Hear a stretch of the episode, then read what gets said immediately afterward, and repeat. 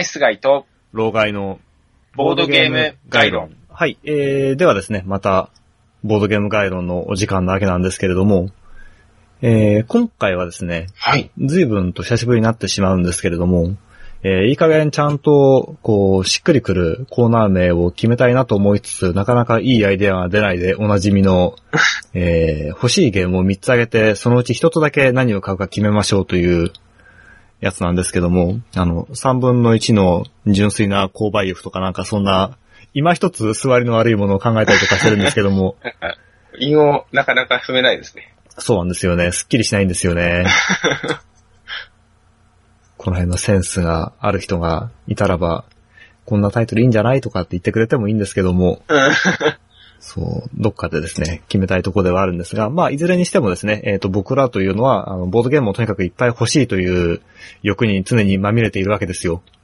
で、えー、その欲にですね、こう流されるままに何でもかんでも買うわけにはいかないとなればですね、とりあえずみっつぐらいその欲しいものを挙げて、えー、ここで、まあ、ディスカッションをした上で、そのうち一個だけ買うことにしましょうと。うん。そうですね。そうすれば、だいぶ、えー、置き場所に関しても、お財布に関しても、優しいことになるんじゃないかと。いうことで、えー、僕と小林さんがそれぞれみっつずつ候補を挙げて、で、そして番組の最後で、じゃあどれを変えましょうかというのを決める。そんな企画ですね。えー、で、今回はですね、えー、で、毎回そのみっつですね、みっつその何でもかんでもいいから適当に選ぶということではなくて、えー、こういうお題に従って、えー、みっつ選び出して、その中からひとつ買うっていうやり方で、えー、進んでいきます。ということで、今回のお題なんですが、えー、ミシャエ、ミハエル・シャハトの作品、をみっつ選んで、そのうちからひとつだけ買っていいよっていう、そういう設定ですね。はい。えー、ミハエル・シャハトといえば、はい、えー、さんにんベストのジレンマフルなゲームの名手みたいなイメージがあるわけなんですけども、うん、えーっと、まあ、結構初期の回から名前が出てますけれども、はい、まあ、王と枢機卿あたりが真っ先に出てくるとこでしょうかね。まあ、あとそのコロレットだったりとか。コロレットもいいですね。えー、そう。で、割と多作な方で、まあ、ボードゲームギークのその作品一覧なんかを見ると、そのページがにじゅうさんページもあったりとかして。ああ、そんなに。ええー、まあ、ただですね、あの、エクスパンション系が、拡張系がですね、多いので、その純粋にこう作品、一つ一つの作品としてそれが、えー、そんなにひゃくも、えー、にひゃくさんじゅうもあるっていうわけではないんですけども、まあそれにしてもにじゅうさんページは結構多い方ですね。マズロレットの動物が増えたりとかなんかそんなのも。あ、そうそう。そうなんですよね。そういうのも多分ごこだかろっこだとかありますよね。ありますね。でもなんかゲームの幅としても、なんかそれこそ、コロレット、ズーロレットみたいな、ちょっと、あの、なんですかね、軽めのゲームから始まって、うん、もっと本当にキッズ寄りのゲームもあり。名作からダ作まで、幅広くカバーする。そう、あの、まあ、クニティアとかも、ライナークニティアとかもそうですけども、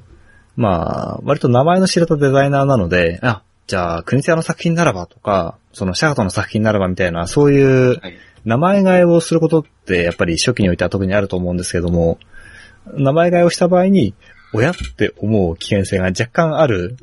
デザイナーだなというのは、まあこれは否めないところだと思うんですけども、僕もですね、微妙なシャハトはいくつか持ってるんですけども、寿司エクスプレスだとかですね、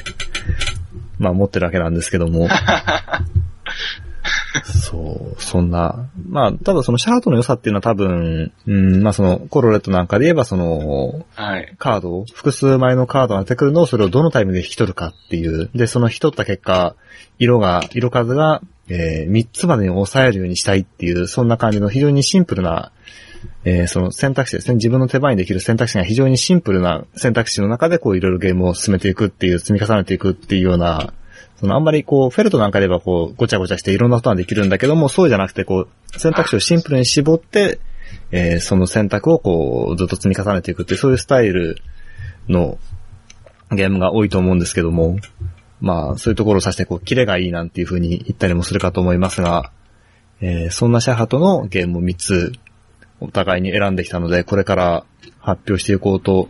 思うんですが、じゃあですね、まず小林さんの方からみっつ挙げていただきましょうか。はい。僕はですね、まだ遊べてない、えー、名作でですね、ムガルと、えー、パトリツィアとハンザ。はい。ね。これは、イーシャハトのさんさく品ですね。はい、ですね。まあね、あの、選んで買うんでみんないいやつばっかりは当然なるかと思いますけども。と、僕は、えー、パトリツィアは持っていて、で、あとハンザ、はい、ハンザも持ってはいるけども、えっと、ちょうどですね、今日、あの、封を切って遊べるような状態にしたので、えー、一回遊ばせてもらったことがあって、で、自分のやつはまだ遊んだことがないっていう、そんな状況ですね。はい。ムガルは借り物で何回か遊んでます。じゃあ今日は、いろいろご意見を聞けそうですね。はい。えーと、じゃあ、ちょっと小林さんの方から。はい。えっと、じゃあ小林さんこのさんてんをですね、まあ選んだのはやっぱりその理由があるわけですよね。そうですね。えー、僕もシャハトのゲームはですね、さっき、こう、例に出たオート水鏡とコロレットですね、すごい、何度も遊んでいて、やっぱりですね、こうシンプルな中で、あの、ピリッとして、もうちゃんとこれしか要素がないのにそれを考えるっていうところが好きな、えー、デザイナーさんなんですけど。はいはいはい。なんで、まあその中でもこのムガル、パトリツィア、ハンザのみっつが結構評価も高いですよね。まあそうですね。えっと、みんなその ビージージー の評価で言えばこうろくてん以上のものですね。はい、うん逆にまあそのななてんに達してるようなものはないのかな。まあ確かにこう、突出してというよりは結構いいゲームだよみたいな。うん。まあみんなね、そのルールの説明なんかも比較的、はい、えっと、このみっつだとハンザが若干大変かなこのみっつの中だと。そんな、なんかトークンとかが結構飛び交う感じのゲームですよね、うん、そうですね。まあそんなに複雑ではないんですけども、僕も一回そのふたりプレイでやっただけなんですけども、えっと、で、それぞれちょっとこう、遊ぶ、うん、ベスト人数っていうのがある程度こう幅が、えー、このみっつ上がってる中でも違いがあるようで、とハンザは一応ふたりが一番いいという意見が多く、パトリティアはさんにんがいいという意見が多くて、まあザ・シャハトかなという感じで、で、ムガルが、これがあの、まあ、新版旧版とあって、えー、っと、小林さんはこれはあの、どちらの方になりますか？はい、あのきゅうばんのあの エヌジーオー さんで、えー、まあ、はい、再販された方ですね。はいはいはいはい。ということだと、えー、っと、まあ、さんにんからろくにんですね。マックスろくにんまで遊べるというやつで、あの、これ新倍になるとプレイ人数が減ってごにんマックスになっちゃうんですけども、はい。えー、で、ムガルが、この中だとちょっと値段が高かったんですよね。一時期そのプレミアついてたんですよね。その エヌジーオー 版が再販されたことでだいぶ安くなって、で、その後またどうなってるのかわからないんですけども、ね、パトリティアなんかこうすごくいいゲームの割に結構安く買えて、うん、もったいないなって思ったんですけども、まあ何にしても多分そのムガルが、えー、今まだその エヌジーオー 版の再販した在庫があるのであれば、どれもそれなりにこう買いやすいタイトルばっかりで、うん、あのそのそこのところの敷居が低くていいですね。そうですね。ええー、ここまで何回かやってきた中で僕が買いますって言ったものがいくつかこう敷居が高いものがあって、まあ正直そのうち買おうのところに入ってまだ買ってないのが、うん、うん、あるんですよね。一番直近のやつとかあのワールドカップゲームみたいなそのサッカーのはい、ゲームですけども、これはですね、なかなか買うの大変ですよ。あー、言ってましたね。えー、いずれ、いずれ買いたいとは思うんですが。はい、話は戻しましょう。えー、ということで、小林さんはそのみんな買いやすい、はいえー、シャハトの名作揃い、ムガル、えー、きゅうばん、パトリツィア、ハンザ。はい。ですね。えー、ではですね、僕が、えっと、今回、その、訴状にあげたいみっつというのはですね、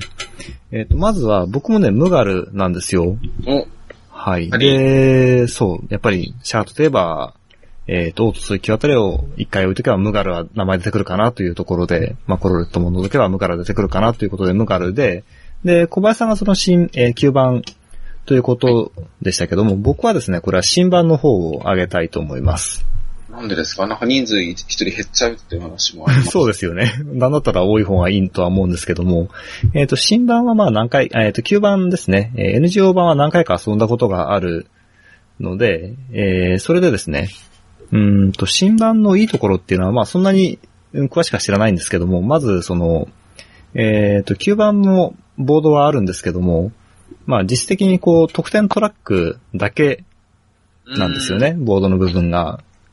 えー、一方、その新版っていうのは、その、アメリカからのその地図があって、で、その中でこう、うんと、まあ、追加要素で駅を置くってことができるようになってて、その地図上に、まあ、ポイントがあって、そこに駅を置けるようになってて、こう、鉄道ゲームっぽさが、まあ、してるんですよね。なるほどです。だからって、その、旧版の方はパッケージに、こう、列車の正面の絵が描いてあって、いかにも鉄道ゲームっていう感じだけども、実際はその株ゲー、そうですね。ですよね。はい。なんですけども、まあその辺の基本は変わらないんですけども、そういった列車要素ですね、というのが入ってきて、もうちょっとこう、まあピンとくるというか、うん、えー、っと、遊びやすい、遊びやすくなってるのかなという部分で、僕は新版の方をあえて行ってみたいなと。いうことで、まずムガルの新版と、えー、あとはですね、えー、っとですね、まあシャートのこれっていうタイトルは実は結構持ってるので、ああ、そうですね、うん。ちょっと悩んだんですけども、えー、っとですね、ここはあの、チャイナを入れておこうかなと思いまして、はい、あえてのチャイナ。で、チャイナっていうのは何かというと、えー、っと、王と鈴木共同のリメイクですね。はい。はい、あの、ほとんどこれも王と鈴木共と一緒で、えー、っと、王と鈴木共の場合は確かその手札の補充の際に、えー、っと、にまいのうちからいちまい取るとかでしたっけか、あの、裏向きで取るとかなんか、ねね、あの、そんなに選択肢がないんですけども、それが、チャイナになると、よんまいから選ぶことができるので、はい、えー、その手札の選択肢が広がるので、こう、プレイの自由度も若干高くなってるっていうのと、あと、王と鈴木に関しては、まあ、さんにんベストのゲームとして非常によく名前が上がるわけなんですが、えー、このチャイナに関しては、ごにんまで遊べるようになってて、えー、と、プレイ人数が増えた場合でも、ちょっとその、遊び、遊んだ際の、その、なんていうんですかね、こう満足度が高くなってるらしいと。なるほど。えー、あとはそのテーマがそのチャイナっていうぐらいですから、うん、王と鈴木卿はヨーロッパの地図が舞台だったんだけども、こちらはその古代中国かなが舞台になってるっていう、その辺のテーマを若干変えてあるという違いがあって、で、そのゲームとしては王と鈴木卿で十分なんですけども、じゃあなんでチャイナなのかっていう部分なんですが、えっとですね、このチャイナは、えっと、じゅうにかげつ連続リリース企画みたいなのやったみたいで、あの、追加マップがいっぱいあるんですよ。なるほど。はい。じゅうにかげつ連続なので、最低でもじゅうにまいはあって、多分もうちょっと種類はあるっぽいんですけども、うーんとですね、エーディーはっぴゃくごじゅう だから、えっと、元の設定よりは後の時代なのかな、それっていうのもあるし、あとその、まあ、端的にこう、ジャパンですよね。ジャパンマップがあるので、だいたい日本マップがあったらやってみたいじゃないですか。そうですね。電力会社にしても何にしても。はい。とか、まあ、あとはそのギリシャだったりとか、あとその北極圏だったりとか、まあ、ソ連だ、スカンジナビアだ、北米だ、ベネチアだとかっていうところがあって、で、それに加えて、あの、Going Underground っていうとなんかこう、エモい曲がかかってきそうなタイトルではあるんですけれども、まあ、多分こう、地下鉄ですね、地下鉄とか、あ, あとあの、まあ、星座ですね。あの、はいとか、あとその、マーズ、あの、火星とかですね、っていうのがあって、えー、そんないろんなマップがあるんだったら、そういうので遊んでみたいなって思ったので、チャイナなんですけども、これ後で確認したらなんか、王と鈴木卿でも普通にそのマップだけ使えるっぽいので、別にチャイナ買わなくてもいいんじゃないかという、はい、気もします。でも、あの、設定が重要かもしれないですよね。うん。雰囲気を盛り上げるためには。はい、そう。一応、一応、チャイナのマップらしいので、あの、色使いなんかもこう、そのチャイナ準拠っぽい感じになってるので、まあ、それだけで一応チャイナかなと。えー、そしてもう一つがですね、えー、っと、ここがですね、三つ目が悩んだんですけども、えー、結構直前まで悩んだんですけども、最終的に、ザ・ビッグバン・セオリー・ジーニアス・ゲームというものにいたしまして。何ですか？えー、っと、これ、えー、っとですね、これ、あの、カードゲームで、で、ビッグバン・セオリーって、ご存知あります？あの、テレビドラマなんですけども。ああ。アメリカのテレビドラマで、ね、多分 エヌエイチケー か、まあ、ビーエス か何かで国内でも放送はされてる人気シリーズなんですけども、はい、あの、科学オタクが主役の主人公の、あの、非常に笑える、あの、番組でして、ネットフリックスとか Hulu とかでオンラインで、えー、月々ですね、えー、若干きゅうひゃくはちじゅうえんプラス税ぐらい払えばこうたっぷり見られて非常にハッピーになれるんですけども、まあ、僕このシリーズ結構好きで、はい、あの全部見てるとは言えないんですけども割と見てて、えー、でそういうキャラゲーって結構あってそういう海外ドラマものだと例えばその、えー、と前回ですね、えー、ヒットザットロードあヒットゼットロードか、はい、とかでそのゾンビものの話をしてましたけども、そのゾンビものの海外ドラマといえばウォーキングデッドとかあるわけですけども、ウォーキングデッドなんかもこういくつもゲームが出たりとかして、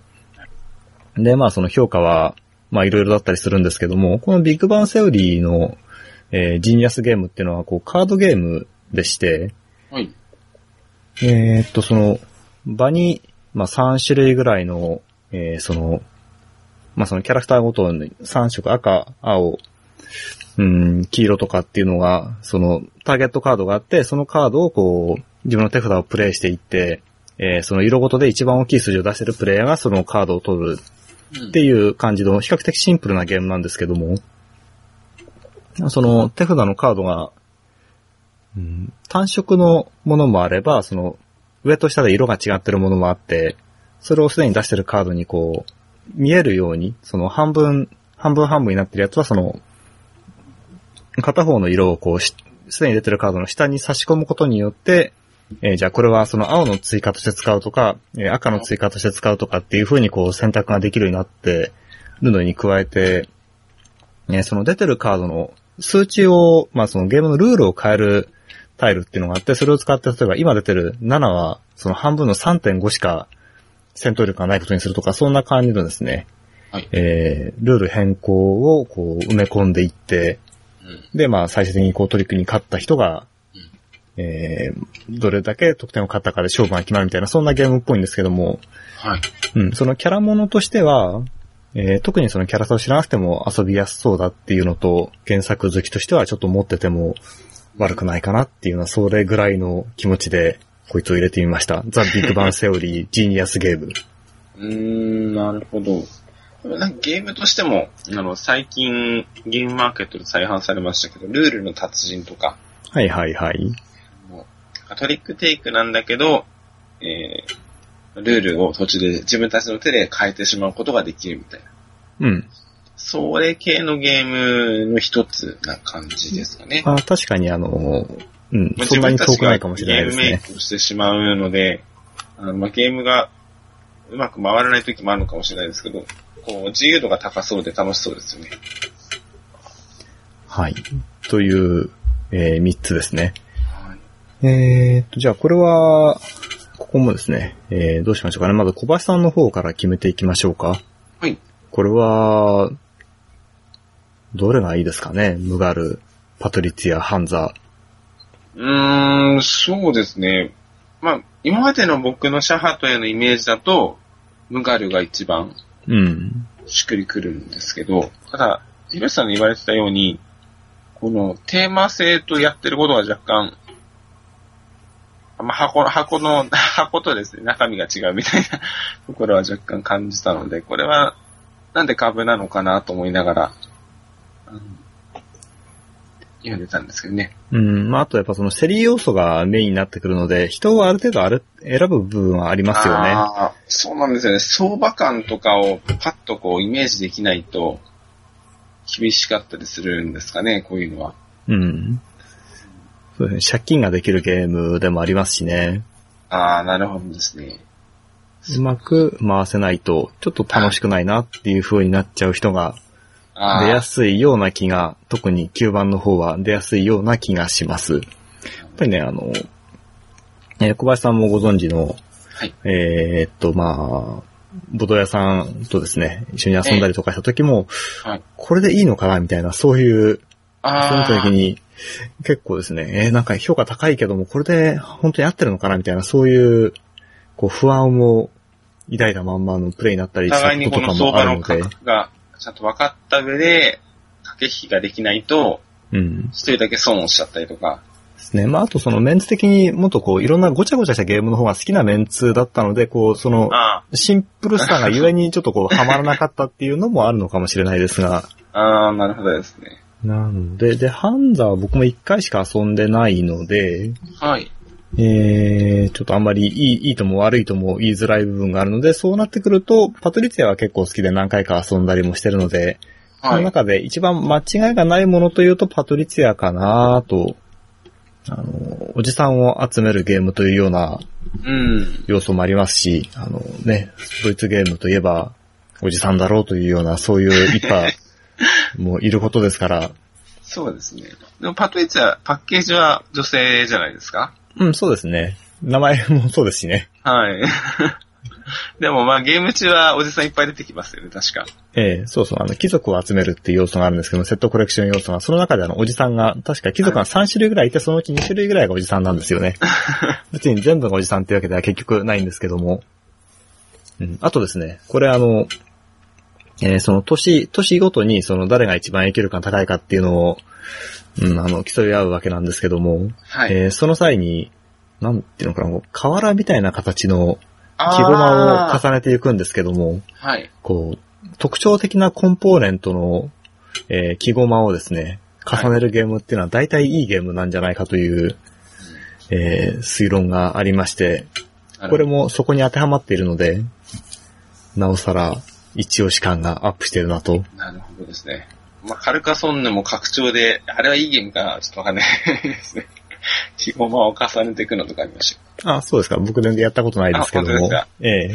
カルカソンヌの拡張は、まあ、だいたいカルカソンヌ本体でいいんじゃないかなって思ったり。た単独で遊べるやつの方が評価が高いような気がしますね。ああ、あの、そうですね。なんだろう、D、Dブルグとか、まあ、あの、アマゾンとか単独で遊べるけども、ちょっとみたいなのもありますけど。でも確かに、こういう独特のコンポーネントをうまく使ってるゲームってのはいいですよね。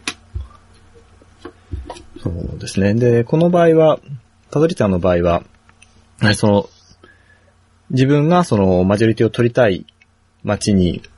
えー、じゃあ自分の駒を置きますよって時にカードをプレイするんですけども、で、そうすると次の補充するカードがその街にセットされてるとこ、カードから選ばないといけないので、自分が、えっと、次に置きたいところのカードを取ろうと思うと、自分が今、えー、置きたいところに駒が置けないと、今置きたいところに駒を置くと、次に置きたいところに置くためのカードが手に入らないっていう、そういうシンプルなジレンマもあって、はい、なかなかね、わかりやすいと思うんですよね。比較的経験の浅い人にでも説明しやすい、という良さがあるかなと。その辺はいいですよね。で、こう、見た目もザ・ドイツゲームみたいな雰囲気なので、ドイツゲームを初めてやるのにも、こう、安心かもしれないですね。はい。ということで、じゃあ一回これで、えー、結論は最後に出すということで、一回保留にして、では今度は僕の方ですね。僕の方はこれはどう思われます？はい、えーとですね、まずはムガルの新版と、えー、チャイナの、まあ、主にマップですね。で、はい、これのマップに関しては、あの、通常の流通に載ってないので、多分入手が困難という大問題があるんですが。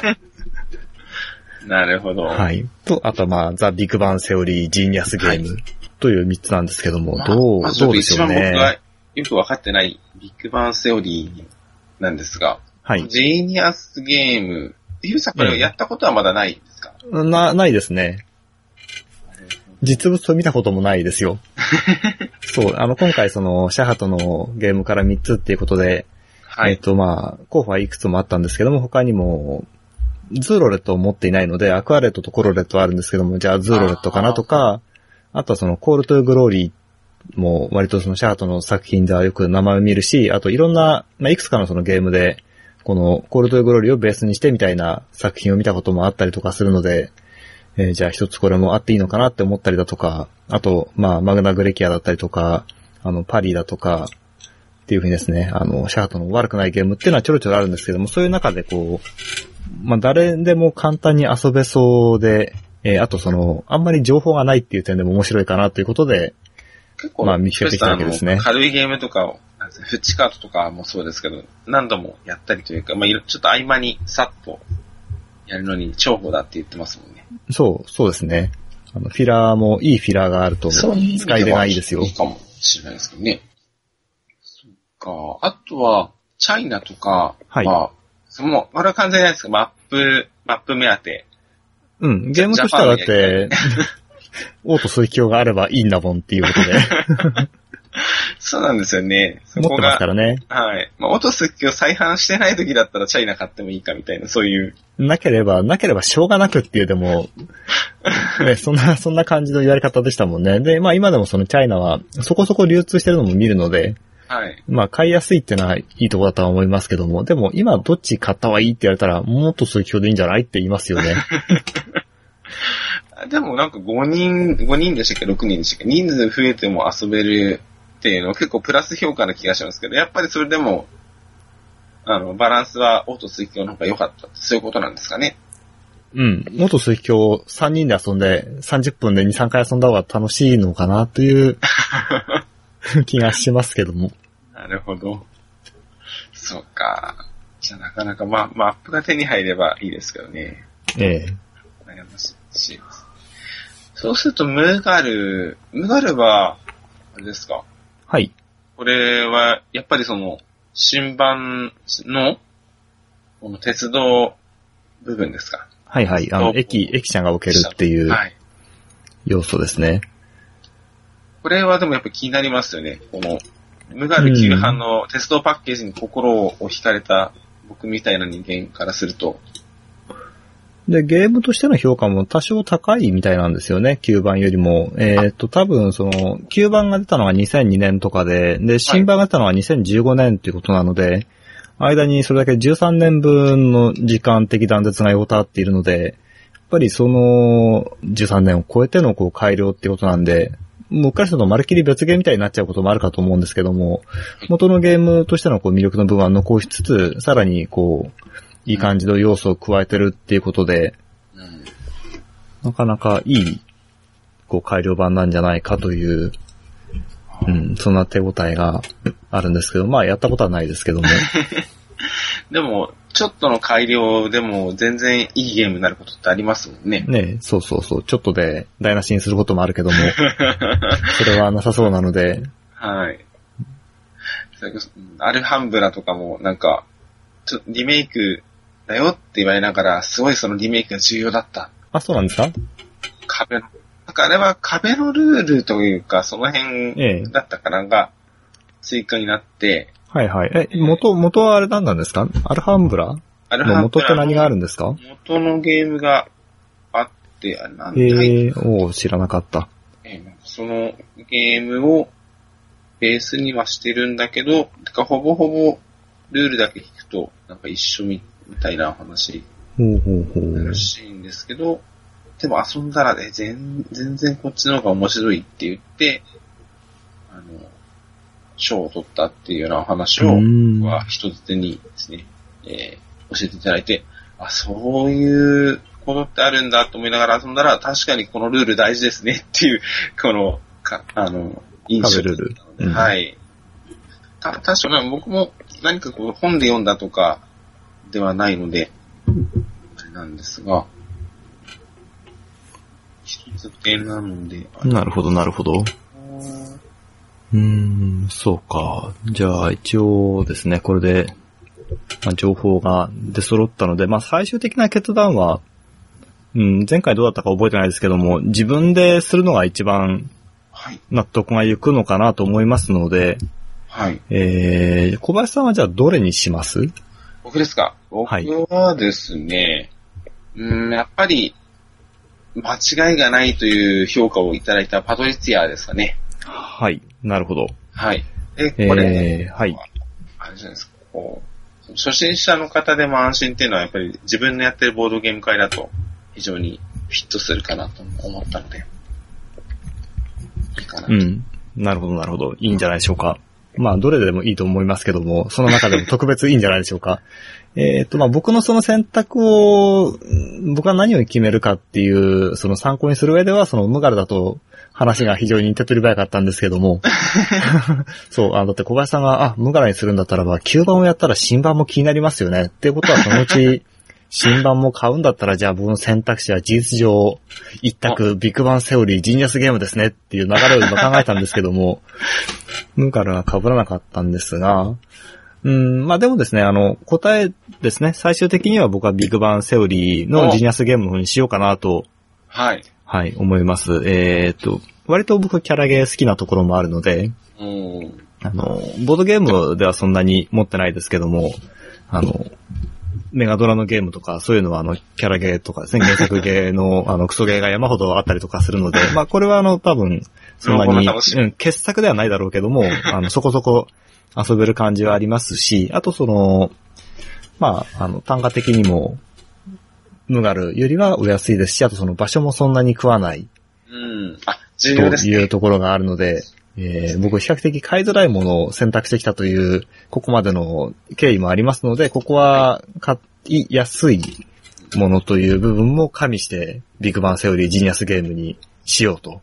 なるほど。決めました。逆にこう今を逃すとこういうキャラものだからごねんごぐらいにはもう全く買えなくなってるかもしれないですね。か、ものすごい安くなってるからですね。安くなってるから。そうそうそう、確かに、でもまあそれは今冗談で言いましたけども、あの、ムガルは多分、多分割といつでも買えるかなとは思うんですよね。そんなに、うん、レアになることはないと思うんですよ。その海外まで、はい、あの、視線をね、広げてやれば。一方で、ビッグバンセオリーのカードゲームに関しては、じゅうねんごにどうかっていうと、本当にもうバカみたいに安くなってるか、もうほとんど見られなくなってるか、どっちかっていう可能性が高いと思うので、そう、まさに、買えるうちに買っとけっていう意味では、ビッグバンセオリーでもいいんじゃないかと、はい、思います。えー、ということで、えー、小林さんはパトリツィアを買います。はい、そして、はい、僕はビッグバンセオリー、ジーニアスゲームを買います。お